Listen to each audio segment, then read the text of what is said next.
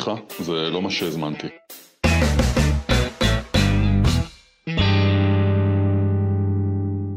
שלום לכולם, אנחנו שוב בפודקאסט סליחה, זה לא מה שהזמנתי. אני לימור רייך, ואיתי שוב טל בשן. היי. טל הוא אה, מפתח שיטת אימפקט ומייסד בית ספר למנהיגות תודעתית, והפעם איך קראת לפרק? עם מי את חושבת שאת מדברת? כנראה איתך, אבל על מה כן. באמת הפרק? הפעם כן. אה, הפרק הזה יעסוק בגבולות. איזה זה גבולות? גבולות זה נושא מסובך, אה, כמו כל נושא שאנחנו מנסים אה, להתייחס אליו. אה, יש כל מיני סוגים של גבולות. בדרך כלל כשמדברים על גבולות ישר חושבים על חינוך של ילדים, וזה ההרגל שלנו ללכת לזירה הזו, אבל אני רוצה לדבר על הדבר הזה במובן קצת יותר רחב, ולהתעסק על גבולות במה שקשור למערכת היחסים הכללית שלי עם העולם. מתי אני צריך לשים גבולות, מתי אני לא צריך לשים גבולות, איזה סוגות, סוגים של גבולות יש. גבולות כדי לשמור על עצמי, או גבולות כדי לחנך את הסביבה? תראי, יש, אה, יש איזה מדרג. הגבולות הראשונים שאנחנו שמים גם לעצמנו וגם לאחרים, אני מניח שהם גבולות אה, מוסריים. אה, לא גונב, לא רוצח, לא אונס. שם את הגבולות החברתיים המוסריים האלה על עצמי, ושם גם את הגבולות האלה החברתיים המוסריים על הילדים שלי, אה, ומשם אני גם מחנך. ויש גבולות של מדינה, ויש גבולות של אה, מערכות יחסים, אה, מה מותר ומה אסור, ואלה לא הגבולות שאני רוצה לדבר עליהם, אה, למרות שחלק מאוד מאוד משמעותי מהמאבקים היומיומיים שלנו, זה על לשים גבולות של מותר ואסור, כדי לאפשר חברה בריאה או מערכות יחסים בריאות וביטחון לילדים שלנו. אה, ילד בלי גבולות, מן הסתם אה, הוא ילד אבוד, אין לו על מי לסמוך, הוא לא יכול לסמוך על ההורים שלו. גם הוא לא באמת יכול לייצר חופש, כי חופש בריא, אה, אולי זאת קלישה קצת, יכול להיעשות בתוך גבולות ברורים, הגיוניים, רחבים אולי, אבל עדיין נדרשים גבולות כדי להתקיים בהם. אבל לא על הגבול הזה אתה רוצה לדבר. אה, לא. הוא... אבל מה כן? הוא מעניין, אבל לא מאוד מעניין. אני רוצה לדבר בדיוק על הדבר הזה ש... שהתחלתי איתו, עם ה... סליחה, עם מי את חושבת שאת מדברת? אני רוצה לדבר על גבולות של מערכות יחסים, של יחס שיש לי אה, מהעולם. אה, גבול שבו אה, ילד מדבר אל האימא שלו בחוצפה ולאבא שלו בחוצפה, ואבא שלו מתפוצץ עליו ואומר לו, סליחה, מי אתה חושב שאני מדבר? מה, אני חבר שלך? חבר שלך. כן, היינו. ב... אין המשפט הזה. אה, זה שאני לא יכול לשאת את זה שמישהו לא סופר אותי, אז אני מאפס אותו, אני אומר לו, בואנה, גם אני פה, אוקיי? אה, גבול אה, בלתי נסבל שאני אה, מרגיש שמישהו מדבר עליי בחוסר כבוד, הבוס שלי מתעמר בי, לא נותן לי את מה שמגיע לי. והרבה הרבה מאוד גבולות של מערכות יחסים, של כבוד, של חלוקה של מטלות. זה יכול לבוא לידי ביטוי בהרבה מאוד רבדים. והסיפור שיש בלבול בין אה, הגבולות שדיברתי עליהם קודם, כמו שאני צריך לאפס את הילד שלי ולשים לו גבול ברור, או אני צריכה להעמיד את הבן זוג שלי במקום כי ככה לא מתנהגים, ואנחנו חושבים שאנחנו עושים את זה כי אנחנו מחנכים, או כי אלו הם הערכים שאנחנו רוצים לאחוז בהם, אבל בעצם מתרחש פה משהו אחר. ופה אני רוצה אה, לעשות איזשהו פיצול. אני רוצה לדבר על הרעיון הזה שיש בעצם שני סוגים של גבולות. גבול ריאקטיבי וגבול פרואקטיבי. עכשיו, הרגע שאני אומרת, אני צריכה דוגמה. כן. גבול ריאקטיבי, גם אם נחשוב אפילו על גבול רגיל של מדינה, זה גבול שבו, או מצב שבו כוחות אויב פלשו וחצו את הגבול, ואני נאלצתי להגיב ולהדוף את מי שפלש אליי. זאת אומרת, אם הבוס שלי מתעמר בי, הוא פולש אל הגבול שלי, ואני אין לי ברירה אלא to react, ולהגיד לו סליחה, דבר אליי עוד פעם אחת ככה, אה, אני עוזב את הארגון. זה אגב בדרך כלל מה שקורה, אני סופג שוב ושוב את ההשפלות האלה, וחוזר שוב ושוב הביתה ואומר, הוא מדבר אליי כמו שצריך, אין, אין כבוד בעבודה. זה אותו גבול שהילד שלי מתחצף אליי, או הבן זוג שלי לא נותן לי את היחס שמגיע לי, ואני מוצא את עצמי נאלץ או נאלצת להדוף בתקיפה ולהעמיד את הפולש על מקומו. זאת אומרת שהגדר שהצבתי סביבי נרמסה על ידי האחר, ואני רק באה ומנסה להרים בחזרה את הגדר. ואנחנו כבר אמרנו שתודעה ריאקטיבית, I am reacting to משהו, כי בעצם זה גורם לי להרגיש משהו שאני לא מעוניין להרגיש. אמרנו שהתכלית של התודעה הריאקטיבית היא למנוע עתיד רגשי לא רצוי. וכשמישהו פולש אליי, בעצם יש חוויה פנימית עמוקה של איום. אני מרגיש שנעשה בי מעשה שהוא לא ראוי, אני מאבד את השקט הנפשי שלי, ותשע מעשר אפשר לזהות גבול ריאקטיבי אה, בזה שהוא מלווה בכעס. בוא נלווה רגע את מה שאתה אומר בדוגמה. התחלת להגיד התעמרות בעבודה. אז בוא תשליך לי את זה על הפנימיות שלי בעצם. אולי צריך פה להגיד מהו הגבול השני. זאת אומרת, אם יש פעם אחת גבול ריאקטיבי, שאני מרגיש שהגדר שלי נחצית, ואני מאוים, ואני חייב לצאת ולהגן על המולדת, זה גבול ריאקטיבי, because I'm reacting למשהו שקורה בחוץ. מצד שני, יש גבול שהוא גבול פרואקטיבי. אז מה זה גבול פרואקטיבי? גבול פרואקטיבי, וזה הדבר המסובך להבין, ולשם אני רוצה להזיז את הדיון בסופו של דבר, הוא גבול שהעולם בחוץ פוגש את הגבול הברור של טל, ולכן מראש הוא לא מנסה לחצות. אם אני אנסה להשליך את זה על הדוגמה שנתת, על המדינה שפולשת למדינה, אז אה, גבול פרו-אקטיבי יכול להיות שהעולם בעצם יודע שאני מדינה חזקה, שאם הם רק יפלשו הם הולכים להיות מושמדים, אני מתחזקת את התדמית הזו, ואז הגבול שלי לא נפרץ. כן, רק זה לא תדמית, זו אמת. אם זו אמת. אוקיי. ואז המדינה השכנה, היא פוגשת את הגבול, והיא אומרת, זה לא גבול שיש טעם לדבר עליו, זה לא גבול שיש טעם לבחון אותו, והיא הולכת ומחפשת מדינה אחרת להתעסק איתה. זאת אומרת, יש הורה, או עובד, או בן זוג, שהוא אף פעם לא מוצא את עצמו נאלץ לשים גבול לאנשים שמרשים להם לעצמם יותר מדי מולו. דוגמה. ויש אנשים שכל הזמן צריכים לעצור את האנשים שמרשים לעצמם יותר מדי, לבקש מהם יותר מדי, או אני, צריך לשים לך גבול כי את דואגת רק לעצמך ולא דואגת לי. גבול פרואקטיבי אומר שהבן אדם בחוץ פוגש, וזה משפט קצת מורכב, את מערכת היחסים האותנטית שיש לי עם עצמי. ואני מבין שזה עוד לא לגמרי ברור ואנחנו צריכים רגע להמשיך לדוש בזה. הרי הנחת העבודה של כל המודל שלנו אומר שיש קשר בין תודעה לבין מציאות. ואם צריך להסביר את זה קצת יותר טוב, אנחנו רוצים לבוא ולהגיד את המשפט הבא, וזה משפט לזכור, שבעצם מערכת היחסים שיש לי עם העולם, או לעולם איתי, היא למעשה השתקפות מוחלטת של מערכת היחסים שיש לי עם עצמי. פרט, נמק והסבר. בוא נלך למקום, אה, לא יודע אם להגיד שהוא פשוט. זה אומר שאם אה, אני מוצא את עצמי כל הזמן נאלץ להדוף את האנשים שאינם נותנים לי מקום, מקום ביטוי, מקום לרעיונות שלי, את הזכות להביע את מה שאני מרגיש, בעלי לא סופר אותי, אשתי לא סופרת אותי, הוא מסתכל רק על עצמו, ואני על זה מאפס אותו. אני צריך לשאול את עצמי, האם בקורלציה אני כן נותן לעצמי את המקום שמגיע לי, את המרחב שמגיע לי. זאת אומרת, הם מבחינתי רק מראה, אבל אני צריכה לעשות את העבודה הפנימית ולהגיד, רגע, אבל יכול להיות שגם אני מתייחסת לעצמי כך, אז ברור שלא יהיה גבול כן, איפה אין גבול לחוצפה. זאת אומרת, אם אתה לא מרשה לעצמך לקחת עבור עצמך ולדאוג לעצמך, מה אתה מתפוצץ על העולם שהוא לא סופר אותך? אם אתה לא סופר את הצרכים והרצונות שלך, בוודאי ובוודאי שהעולם יפגוש גבול, אדם, שלא סופר את עצמו, והוא ייקח את המרחב הזה. יש מערכת יחסים בין תודעות.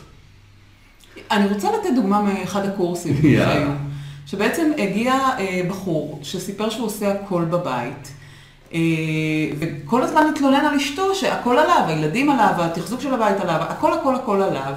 ובעצם כשיורדים לשורש העניין, מגלים שבעצם הוא לא נותן לעצמו את המקום. נכון. זה it's not about them. כשאשתו פוגשת בן אדם שחייב לקחת אחריות על כל דבר, במקרה, אם אני זוכר נכון את הסיפור, כי בתור אה, ילד הוא היה ילד הורי, שאם הוא לא היה לוקח את כל הדברים עליו, המשפחה הייתה קורסת, כי ההורים היו ב-X וב-Y והיו טרגדיות בבית. ואסטרטגיית הילדות שלו אומרת, אם אין אני לי מי לי, כלומר, אני חייב לוותר על הרצונות שלי כדי שהבית יתקיים, ואם זהו מגיע לזוגיות, אז אה, ברור שהתוצאה היא שאף אחד בבית לא לוקח אחריות. הוא, הוא בנה בית כזה, הוא בחר בית כזה כדי לייצר לעצמו בית יציב. באופן לא מודע כמובן הוא עשה את הדבר הזה. ומצד שני, באה לו הטרוניה הקבועה, הכעס הקבוע, והוא מנסה להציב גבול לפרטנר שלו, שזה לא יכול להיות שתמיד הוא עושה, ולמה רק הוא עושה, ואם רק הוא יעשה והיא לא תעשה, הוא יעזוב את הבית. אבל מכיוון שהוא במערכת הפנימית שלו לא מוכן לאפשר לעצמו לשחרר אחריות, כי התודעה הריאקטיבית שלו באה ואומרת, אם אני אשחרר אחריות, הבית שלי המקורי יקרוס, קראנו לזה באחד הפודקאסטים מצדה, מצדה תיפול. והמיינד שלו אומר שנית מצדה לא תיפול. הרי שהוא מביא מדיניות פנימית, מערכת יחסים פנימית, שבה הוא אינו מרשה לעצמו לשחרר אחריות. והתוצר של זה, מכיוון שמערכת, שהמערכת היחסים שלי עם העולם היא השתקפות מוחלטת של מערכת היחסים שלי עם עצמי, הרי שאין ספק שזאת המציאות שתשתקף ואני אקבל אותה. הייתה לנו הפרעה טכנית, אבל אה, לא סגרנו את הטלפון. טובים בהפרעות טכניות. אנחנו ממשיכים. איפה היינו? היינו בדוגמה שנתת בעצם אה, בנושא של זוגיות ובית, אבל אם אנחנו עוברים לעולם ההורות. ההורות או העבודה, יש אה, מלא דוגמאות. ברור לי גם שהטרמינולוגיה למהו גבול היא קצת משתנה כרגע. גבול יכול להיות גם כמה כסף אני מקבל בעבודה. איך זה גבול? זה גבול כי הוא קשור ליחס שאני מקבל מהעולם. אני, אני אתן לך דוגמה לזה בשפה, אוקיי? אתה יכול לבוא לבוס שלך ולשאול, אני רציתי לבדוק האם ניתן להעלות את השכר שלי. והתשובה תהיה... לא, לא, אנחנו בקשיים. אה. נכון, ואני יכול לשאול את הבוס שלי, אני רוצה לבדוק בכמה ניתן להעלות את השכר שלי, והתשובה תהיה גג חמישה אחוז. אם אנחנו מתחילים להבין את זה שהעולם מגיב למערכת היחסים הפנימית שלנו. כלומר, פעם אחת אני מטיל ספק האם מגיע לי והאם העולם יכול לתת לי, והעולם עונה לי בספק הזה. כלומר, אני בורא את מערכת היחסים החיצונית על פי מערכת היחסים הפנימית, ובפעם השנייה אני יודע שמגיע לי, אני רק שואל את עצמי כמה. אז גם פה עובר הגבול של השכר שלי. למה זה קשור לגבול? כי זה קשור לכמה אני שבע רצון מהמערכת היחסים שיש לי עם העולם, אוקיי? ילד שאני מנסה להשכיב אותו לישון, או אנחנו הולכים ליועצת אה, שינה, נכון, יש מקצוע כזה של יועצת שינה, הילד לא נרדם, והיא נותנת לנו טיפים, והיא אומרת, אה, טוב, תשכיבו אותו, הוא יבכה, תחכו מחוץ לדלת, אה, תיתנו לו לבכות. עכשיו תראי, נגיד שיש שתי דמויות הוריות עם הילד הזה. אחת אומרת, רק שהוא לא יבכה, כי אם הוא יבכה אני לא אעמוד בזה. הילד קולט את הדבר הזה, ולמרות שהשאיפה הכי עמוקה שלי היא לשים גבול לילד, לטובת הילד, ולא משנה כמה אתה תבכה, אה, אה, אתה בסוף הולך לישון. אבל אם מגיעה, נגיד, נהיה סטריאוטיפים, האם ואינה מסוגלת להכיל את המצוקה הזו שלו, כי קשה לה גם להכיל את הרגשות של המצוקה של עצמה, הילד יראה את זה, והוא יבין שכל מה שהוא צריך לעשות כדי לפרוץ את הגבול, זה אה, להגביר את הבכי. ואם זה לא יעבוד ויגביר את הבכי, אני גם מכיר סיפורים מחניכים שהם או הילדים שלהם היו מאבדים את ההכרה, מתעלפים כדי לקבל תשומת לב או מקיאים והגבול נפרץ ונפרץ ונפרץ וההורה מגיע למצב שאין גבול מול הילד כי הילד מבין שההורה אינו מסוגל לעמוד במצוקה רגשית ולכן כל מה שצריך לעשות זה להגדיל את המצוקה הרגשית כדי לפרוץ את הגבול וזה מגיע למצב שהילד פשוט בסוף אבוד וההורים ממומ... אה, בהתמוטטות מוחלטת. לפני שאנחנו עוברים לדמות השנייה בדוגמה, זה אומר שבעצם הוא, הוא מראה לה, אה, שוב אנחנו מדברים על מראות, הוא מראה למצוקה הרגשית שלה, היא, אמורה לטפל רק בעצמה, עוד לפני שהיא בכלל מציבה את הגבול לילד. נכון. אם נלך לדמות השנייה, ההורה, נגיד שההורה אומר, וואלה, אני הגבר, בא ואומר, אני, זה לא מעניין אותי כמות, כי רס ביניהם או אני לא מרים אותו. ואני יכול להתמודד עם הסבל הזה של הבכי, אז הילד מסתכל עליו, מסתכל עליו בזווית הזו, מסתכל בזווית, הזו, אומר, אין לי מי לדבר, שם את הראש והולך לישון. זה לא משנה מה שני ההורים יעשו או מה שני ההורים יגידו. שניהם יניחו אותו במיטה באותה צורה. עם אותה כוונה ואותה פעולה ואותה הנחיה הורית. אחד יכול לשאת את המצוקה, ולכן הוא פתוח למשא ומתן, והשני אה, לא יכול לשאת את המצוקה, ולכן, אה, השני יכול לשאת אותה ולכן הוא לא פתוח למשא ומתן, והנה נוצר גבול. וילד שמתחצף להורה מסוים, זה בגלל שההורה אה, מאפשר את זה בפנימיות שלו. עכשיו, זה משפט בלתי נסבל. ולכן ההורה הראשון יגיד, מי אתה חושב שאתה שנדרת, ויתפוצץ עליו ויעניש את הילד. וההורה השני יגיד לו, עצור רגע, אתה התבלבלת. כלומר, גם התגובה לא תהיה תגובה ריאקטיבית. אז בכלל, אלא ההורה שנותן כבוד לעצמו ולא מייצר מאבק על המקום, הסבירות שמישהו ינסה לחצות את הגבול היא נמוכה מאוד. אם הגבול כבר נחצה, התגובה ההורית תהיה תגובה של מה שאנחנו קוראים לו מ-R ל-A, כלומר של בחירה חופשית, של שקט. הוא יגיד לילד, חמוד, תעצור רגע, אתה עברת פה את הגבול, והילד יגיד, אבא, סליחה, או אמא, סליחה, לא התכוונתי. כלומר, יהיה איזה שקט בתגובה, אני רק אזכיר לו שהוא חצה את המקום שלו. בכל הדוגמאות שאתה נותן לי, בעצם אני מתחילה לחשוב, רגע, זה טוב שיש לי הרבה גבולות? זה טוב שבכל תחום אני אציב גבול, אה, או שהכל עניין של מה ריאקטיבי ומה פרואקטיבי? זה, זה, התשובה היא ב'. יש אה, הרבה תרבויות וסוגים ותפיסות שונות, ואני לא יכול להגיד אם הרבה גבולות זה טוב או רע, כל אחד איך שהוא גדל. אם אתה לא יודע למה שמת את הגבול, אז אני מציע להסיר אותו. אוקיי? אם אתה סתם אומר על משהו, אסור לקפוץ על הספות, אה, או אסור לעשות, אסור לעשות, ואתה לא טרחת לברר את הלמה של הדבר הזה, אז או שאתה עושה העברה בין דורית, כי אצלך אסור היה לקפוץ על הספות, ואז, אז גם אתה דור שלישי לאוסרי קיפוץ על אה, ספות. אז קודם כל אומר, אם אתה לא יודע למה סתה, אתה שם גבול, תעצור רגע, תבדוק. וב' שימו לב, האם הגבולות הם גבולות ריאקטיביים או גבולות פרואקטיביים. אתה אומר את זה ככה, ואני אומרת, רגע, איך אני בכלל אדע מה פרואקטיבי ומה ריאקטיבי? אני. באותו רגע מאבדת עשתונות, מגיבה למ- למשהו, איך אני אדע? גם, אם, אם אמרתי, אם אני באותו רגע מאבד את עשתונות, מגיבה למשהו, זה גבול ריאקטיבי. זה אומר שחווית חוויה של איום, אוקיי? ואם זה לא מזיז לי אפילו את הריס הימני. אז ב- את מבינה שיש לך החלטה לשים פה גבול, כי זה הדבר הנכון, לא כי את מאוימת. יש בחירה חופשית. כשאני בחוויה רגשית קדושה, כשאני כועס, אני לא בוחר את הפעולה. הפעולה בוחרת אותי. כשאני שקט, אני זה שבוחר את הפעולה. יש את הסיפור הזה שאנחנו מספרים לפעמים בסדנאות על, אה, על איזה רבי בערבות רוסיה שם ב- ביערות, ב- בשלג, יש לו צריף שהוא מלמד את התלמידים.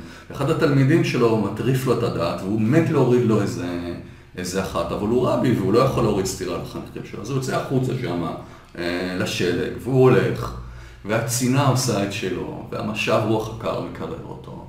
ואחרי ההליכה הוא נרגע, ונכנס מאוד מאוד נינוח לתוך הצריף, ואז מוריד וואחד סטירה לתלמיד שלו. אז אומרים לו, למה אתה נותן לו עכשיו סטירה? הוא אומר, תראה, מקודם רציתי לתת לו סטירה כי הוא עצבן אותי. עכשיו נתתי לו סטירה כי רציתי לחנך אותו.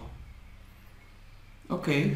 זאת אומרת, כשאני עושה פעולה, גם אם היא פעולת גבול אגרסיבית, אגרסיבית במובן הזה שהיא נוקשה, אבל היא נעשית מתוך שקט נפשי, הרי שעשיתי פעולה חינוכית, או אכן הצבתי גבול ראוי לפרטנר, לבוס, לילד.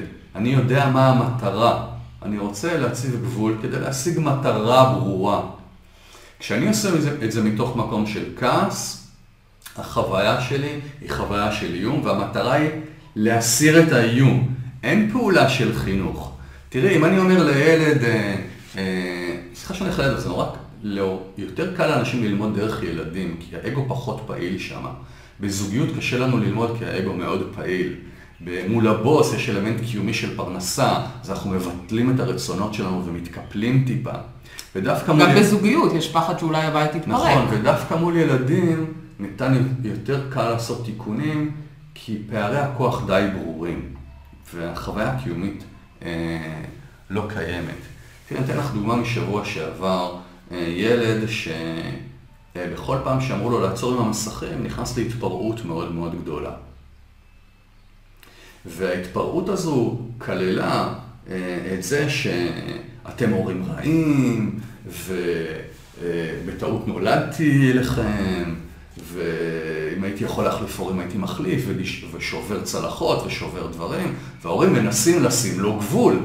הם מנסים לשים לו גבול גם להתנהגות הזו, כי ילד לא יכול לדבר ככה, וגם לשים גבול לזה שהוא חמש שעות מול המסך ביום, אז הם עוצרים לו את המסך. וכשהוא מתפוצץ ככה, הם אה, אה, מחרימים לו את המסך ליום, אוקיי? והם שמים לו גבול גם על הדיבור, גם על המעשה וגם על ההרגל הרע. עד לפה בסדר? אבל הסיפור האמיתי הוא שבפנים בפנים אצל ההורים האלה, במקרה הזה אצל שניהם, יש סיפור מאוד עמוק עם רגשות אשם. רגשות אשם כילדים שהם פשוט לא מספיק טובים. ואז הוא מנגן... שהם ילדים רעים. באופי, במהות, כי הם לא מקשיבים להורים, והם לא עושים את מה שצריך. וכשהילד אומר את זה, מה שהם שומעים זה ניגון פנימי שהם ילדים רעים. ובכל פעם שהם שמים גבול, הם מרגישים רעים.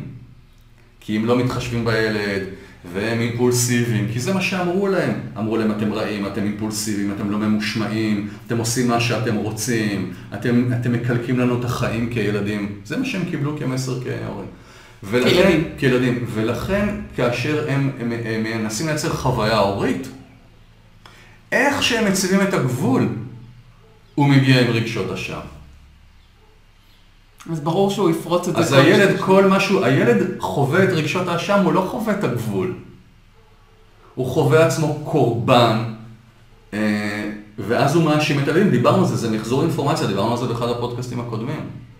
אז אני לא יכול לשים גבול לילד כאשר אני עצמי מרגיש אשם. והילד כדי לפרוץ את הגבול עושה רק פעולה אחת. מאשים אותך בזה שאתה הורה רע. ואז אתה מתכנס לדיון עם הבן זוג השני ואומר, אולי אנחנו לא בסדר, מה אנחנו עושים לא בסדר? תראי, אנחנו פוגעים בילד, אם הוא מדבר ככה, אולי הוא למד את זה מאיתנו. וזה מכרסם ביכולת שלי לשים גבול, כי מערכת היחסים שלי עם עצמי אומרת, אני לא בטוח שאני באמת ילד טוב, אומר ההורה לעצמו. אני לא בטוח שאני באמת בסדר.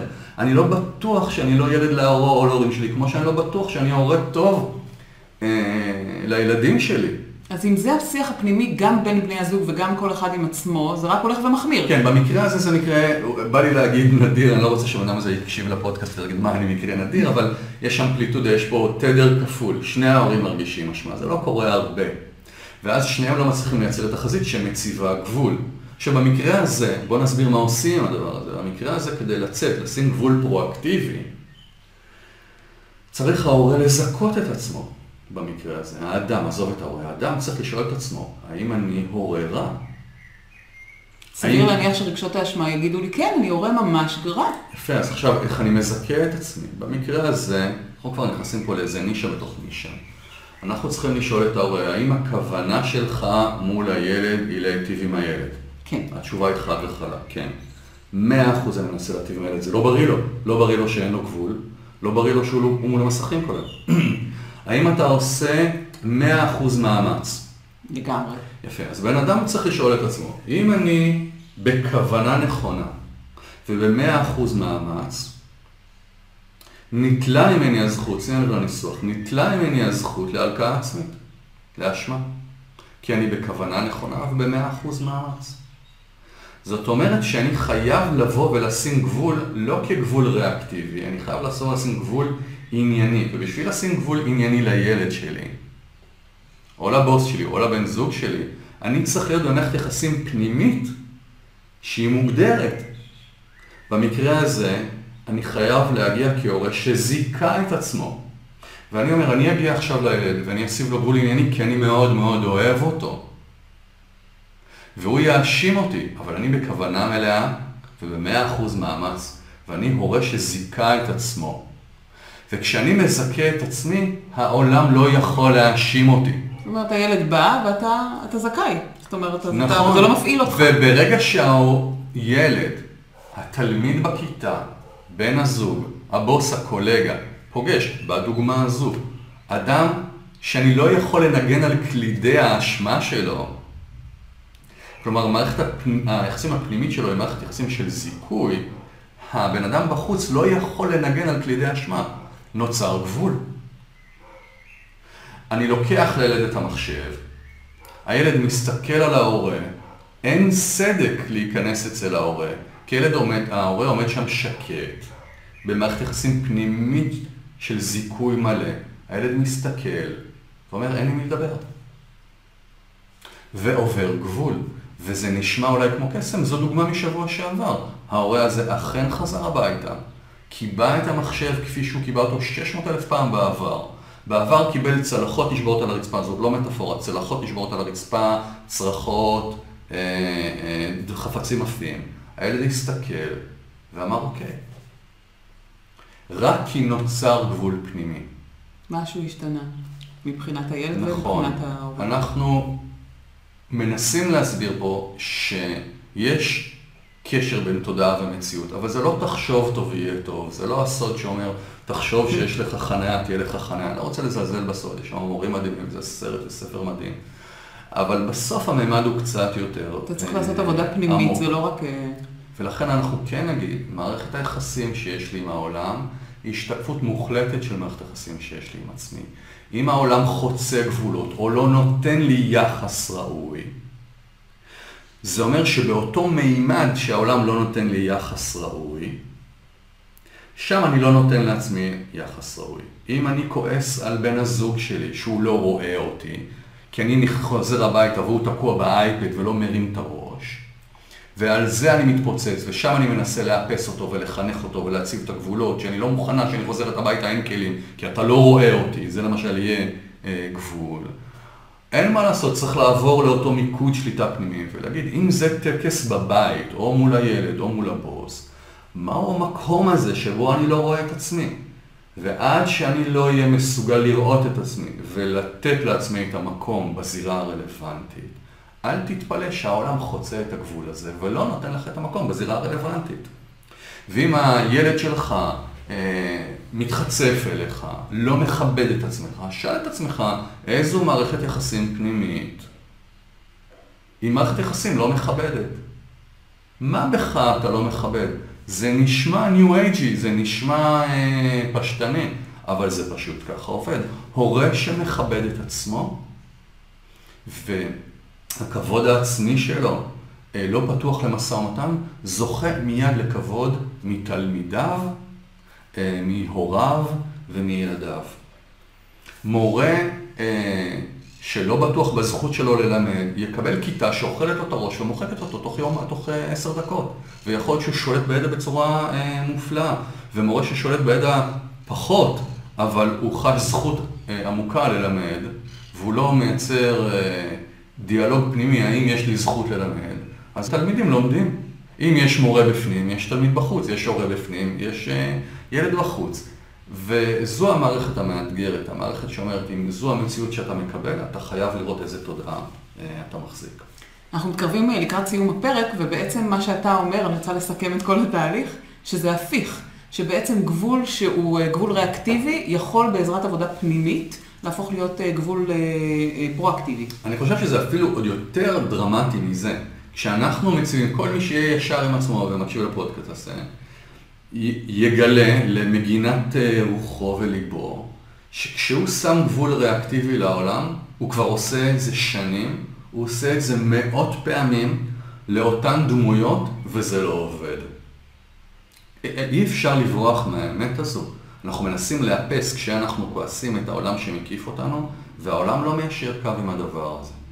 למה? דיברנו על זה בפודקאסטים אחרים, כי זו הטרגדיה של התודעה הריאקטיבית, אוקיי? שהיא בוראת בדיוק את הדבר ממנו היא רוצה להימנע.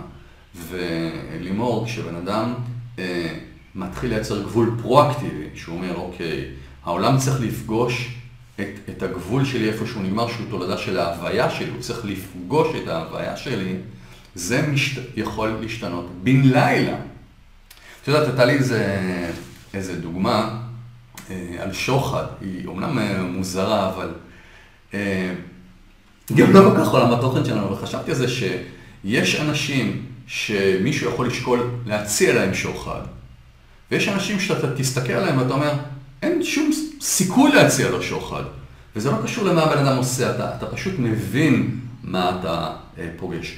גבול שהוא גבול פרואקטיבי יכול לשנות את הספינה בן יום ב-180 מעלות. וזה אני אומר אה, פשוט ב, באחריות מלאה. העצה הפרגמטית, ואולי בזה נסגור, היא לעשות פעולה כזו, לבוא ולהגיד, אוקיי, איפה בחיים שלי אני מנסה כבר הרבה מאוד זמן אה, להדוף, לשים גבולות, להגדיר מערכת יחסים. ואיפה זה לא עובד, ואיפה כשזה לא עובד לאורך זמן, כי זה חייב להיות שנים. אה, אני גם מוצא את עצמי מתפוצץ על הדבר הזה, כלומר זה מרתיח אותי. אם זה הרבה מאוד שנים, וזה לא משנה, וזה מרתיח אותי, אנחנו בגבול ריאקטיבי.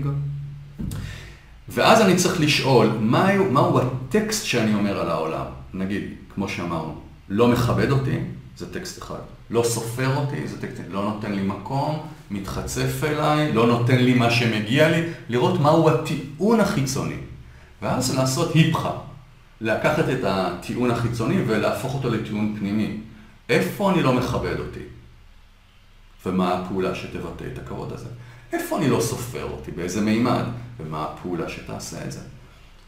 אשמה, זיכוי, לא נותן מקום לתת מקום. וברגע שאני סוגר את הפינה הזו, ללכת ולשים גבול שהוא גבול ענייני. אני שקט, אני יודע למה אני ראוי, מה מגיע לי, ואם הילד מתחצף, אני מסתכל, אבל אני אומר לו, דבר אליי בכבוד. בדרך כלל גם לא צריך להגיד. הילד מסתכל, הוא אומר, אני לא יודע מה השתנה, אבל עם זה אני לא מתעסק. הבוס אומר, הבנתי, אי אפשר יותר להרים את הקול על הבן אדם הזה. אוקיי? הבן זוג אומר, אה, הוא התחיל לספור את עצמו. אה, גם אני אתן לו מקום. כן, וזה פשוט קורה. למה? כי זו סיבה, תוצאה, תודעה ומציאות. אה, איך הכל מגיע בסוף לאותו מקום? כן, אנחנו אומרים הרבה מאוד פעמים, כל הבלונים מחוברים לאותה דוחזת, וזה השיעור הגדול. זה לא נעים לקחת אחריות, אבל התמורה מאוד מאוד גדולה בסופו של דבר. תודה רבה על הפרק. כן. אנחנו נתראה בעוד פרקים שמדברים על עוד אה, תודעות ועל עוד שינויים בחיים. תודה לימור, היה ממש ממש כיף. תודה.